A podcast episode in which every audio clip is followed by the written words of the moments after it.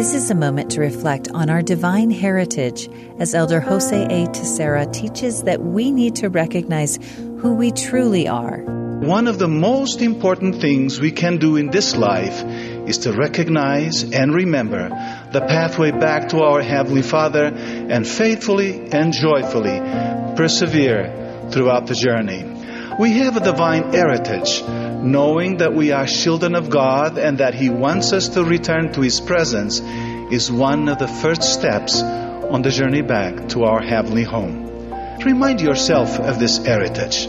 Make time regularly to boost your spiritual immune system by remembering the blessings you have received from the Lord. Trust the guides you have been given from Him, rather than turning solely to the world to measure your personal worth and find your way. Recently, I visited a loved one after she had been in the hospital. She told me with emotion that while she was lying in the hospital bed, all she desired was for someone to sing to her the song, "I am a child of God."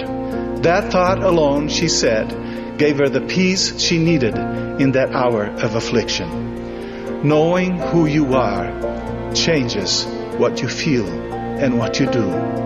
Understanding who you truly are better prepares you to recognize and remember your way back to your heavenly home and yearn to be there.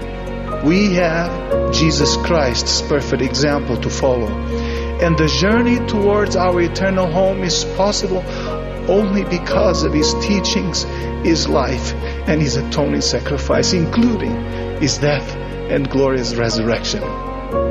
I invite you to experience the joy of remembering that we are children of God, that He so loved the world that He has sent His Son to show us the path.